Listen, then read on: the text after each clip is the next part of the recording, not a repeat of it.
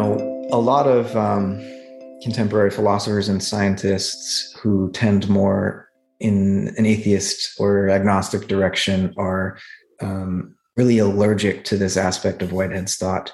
Um, there are some Whiteheadians who who try to have Whitehead without God, um, you know, and I I encourage any innovations uh, upon Whitehead's thought. Though I think um, Whitehead himself was led to develop a concept of God, and it's we should be clear that he really was engaging in um, metaphysics in a dis- dispassionate way. He wasn't really guided by religious feeling or emotion in in articulating this concept of God, though you know it can have um, it can be a, a, source of religious worship, um, but that's not what was driving Whitehead. And really, in he says that he was driven to his concept of God really through reflections on certain um, mathematical and logical problems. Mm. Um, he talks about Aristotle's theology uh, and and Aristotle's conception of the divine as an unmoved mover, right. which in the context of Aristotle's cosmology, this is solving um, a problem. Um, what's the source of motion? You know, and and um, Whitehead says, well, look, we, we have a different physics now. And so Aristotle's solution isn't relevant to us anymore.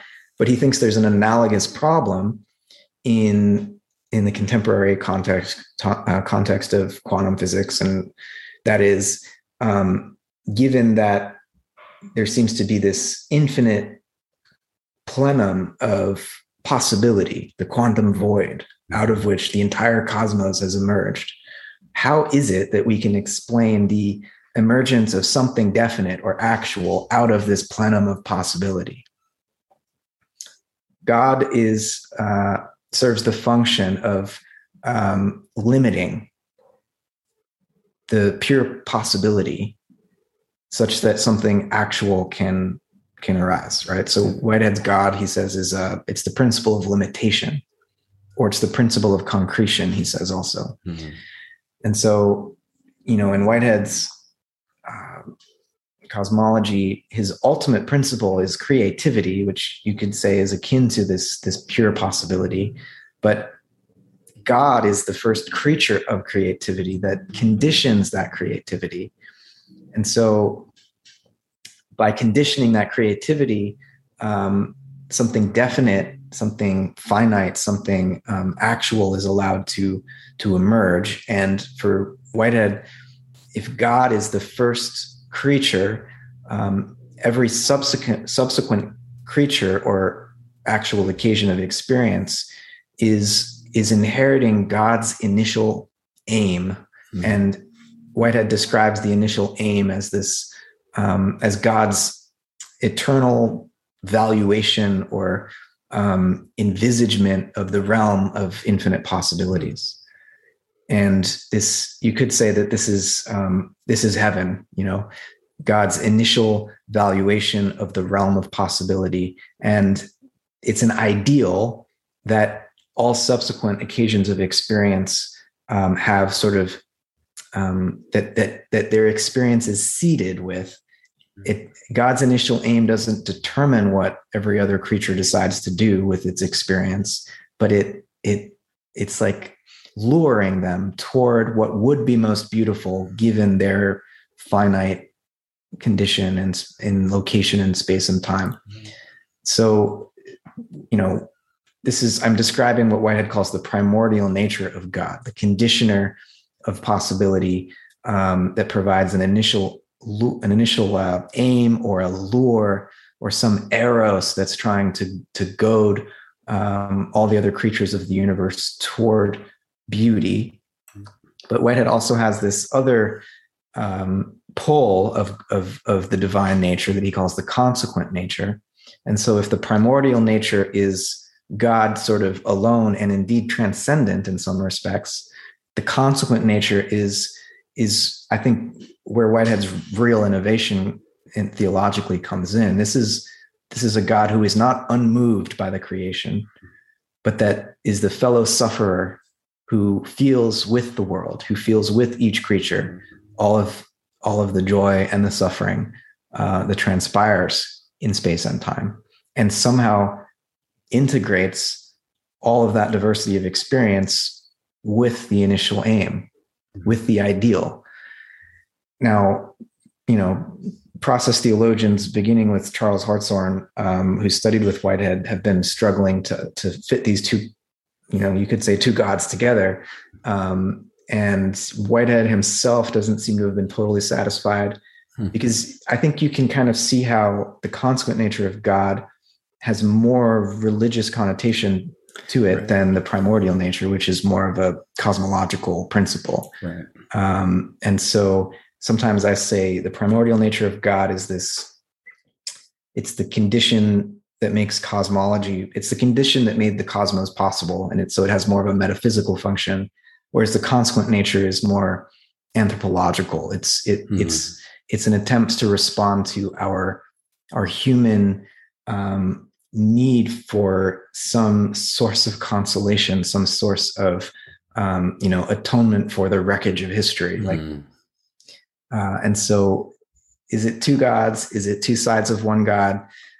Whatever it is, it's a God in process, and it's mm. um, I think a worthy image of the divine. You know, to to try to work with and to bring into um, our um, religious communities because it I think it does have um, implications for you know how we are with each other how we are with the earth um, how we conceive of the ultimate destiny of of the earth and of our species and of life as such um, and so it's it's really what has kept whitehead's work in print for decades was this mm. theology um, mm. taken up by mostly american theologians and so it's only more recently uh, that whitehead's getting attention in in other disciplines Right. Philosophers are gradually being like, oh, right, we should be reading this guy. Mm-hmm. Uh, so, yeah, it's funny that how theologians were like, we like this a lot. And then a little bit, you know, eco theology, process theology, f- uh, feminist theologians have get, gotten into it. Um, and it's interesting to know that he wasn't really motivated by religion. He was really just applying this as he's like, I'm just doing speculative metaphysics, and here's where God fits into these problems that contemporary science is opening up for us. Do you know if he had much of a religious background? Well, I mean, like, he certainly has the background. I mean, yeah, so he's informed, at least in his imagination, of of kind of a Christian sense of God. Because some of this sounds like the whole problem of like Jesus, mm-hmm. right? That Jesus is kind of consequent, you know, more anthropological. Right. And people are like, mm, "That's two gods," and yeah, so many, right. yeah, so many people are like, "You guys are ruining the monotheism thing. You can't do that." Mm-hmm. And they're like, "No, it's like there's the Father, Son, you got Spirit. they're, just adding more things all the time." And uh, it's you know that's just an inherent paradox in Christianity. And so it's interesting to see how Whitehead's reworking that, but the transcendent God is no longer omnipotent, and uh, and the immanent God is inside of everything. It didn't just get locked up into the body of Jesus Christ. Mm-hmm. So we can say there's, you know, some God in an animal and, you know, in plants and in the whole cosmos. Yep. Uh, so I guess, would this be where the world soul fits in? Yeah. The whole world has its own kind of soul. Is the soul like the, the spark of the divine in the cosmos? What is, what is that? Where's the world soul at? Mm.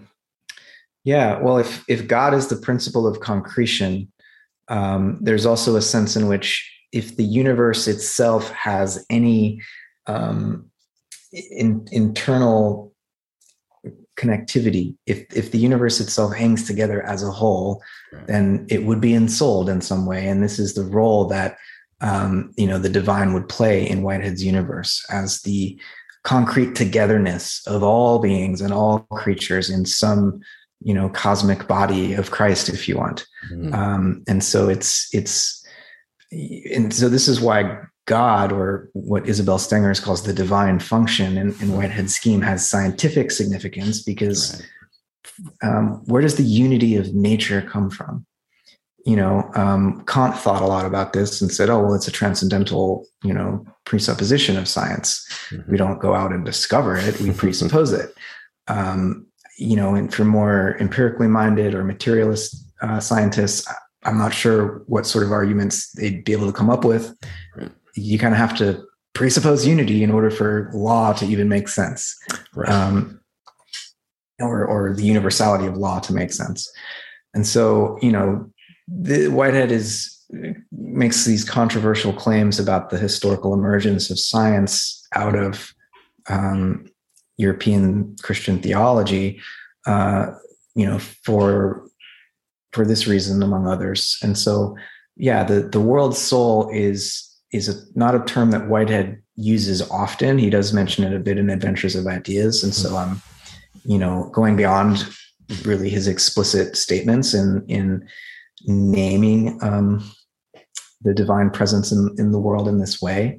But uh, you know, he's I think accurately described as a a panentheist in the sense that you know, in some ways, God is bef- transcends the world in the sense that God is before um, logically before other creatures, even though God is also a creature, and God is also immanent because there is this um, um, divine aim immanent in the experience of all creatures, and also this consequent nature of God that's sort of um, growing with the world as it evolves, and so sometimes I joke and say Whitehead's a pan gen theist, with gen signaling like Genesis or sort of ongoing uh, creation, um, whereas panentheist might give the impression that it's a sort of static creation. Right, right.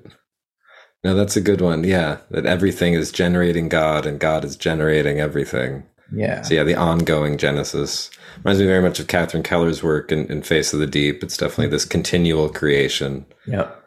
Um, and it's so weird to think of God as uh, a creature, and so God's not primary. That's such a such a strange kind of thing. Since it's like, well, then wh- what's this creativity stuff? Creativity is itself not God, so we don't worship creativity, but we worship God. Yeah. Well, creativity is is it's like Whitehead's replacement for the Aristotelian matter. Right. Um, it's like everything is made of it. You know, um, it's so ultimate and so generic that you you can't even really describe it. um, there's nothing that isn't it. Right. uh, including God.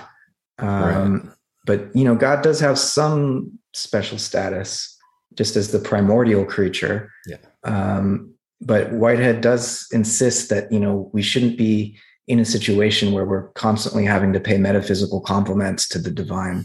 Um, he wants to bring God down off the pedestal that most religiously motivated theological reflection has put God on. Um, I must use the the male pronoun. Whitehead uses it, but I think we don't need to do that. Um, uh, but yeah, so you know, God is with the world, right, and not not above it. Whitehead has very little patience for the image of God. He, he says it's a residue of barbaric imagination that makes God in the image of of Caesar or some dictator um, that you know is lording over reality and um, somehow is both all powerful and gets really mad when creation doesn't Yeah. behave as it should and it's not clear why creatures should have any freedom to begin with if god's really all powerful so Yeah, right. That's such an old doctrine, uh, you know, that God's omnipotent, and uh, and you know, lots of people have showed that that's that has provided justification for all kinds of terrible politics and ethics. It's like, well, if God relates to creation by dominating, then that's how we should relate to things. And so then everything is just about power always flows down. Mm. And it isn't this kind of like you said, God is with the world. Well, what if power was this kind of mutual empowerment? There's some reciprocity there.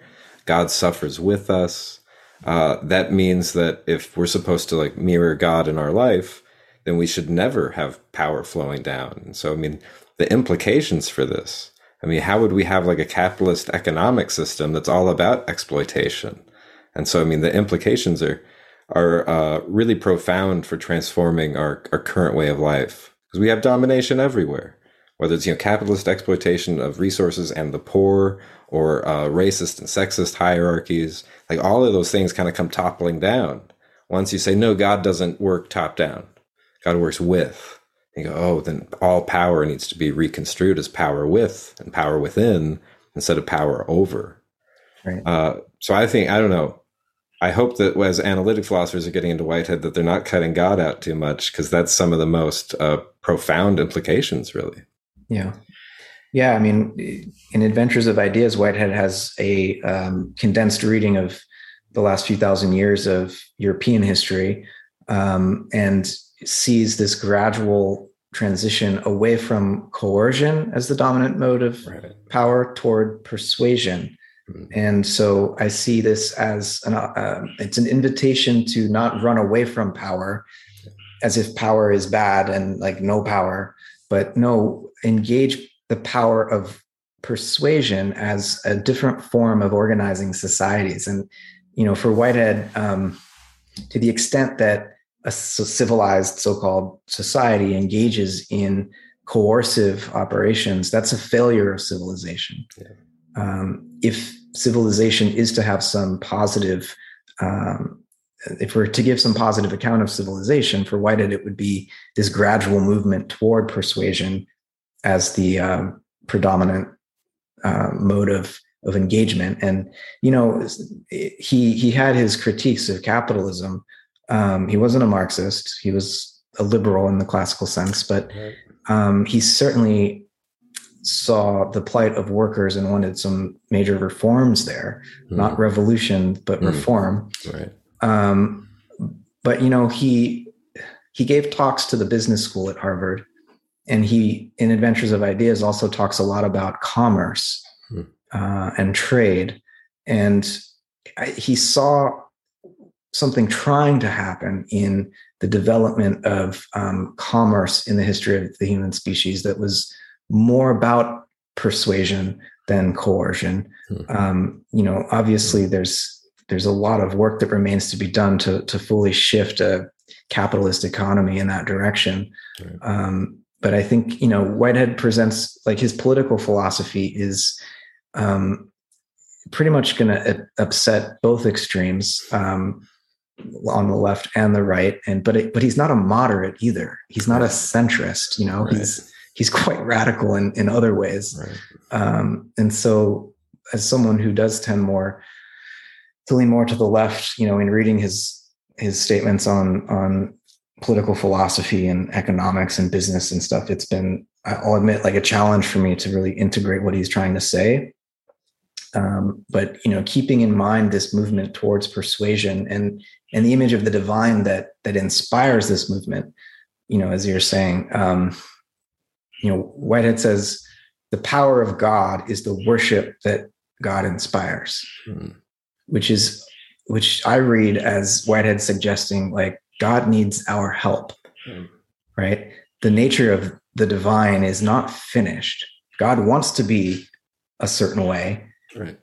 But we have to participate in realizing that sort of divine nature. Yeah. You know, and it's up for grabs at this point.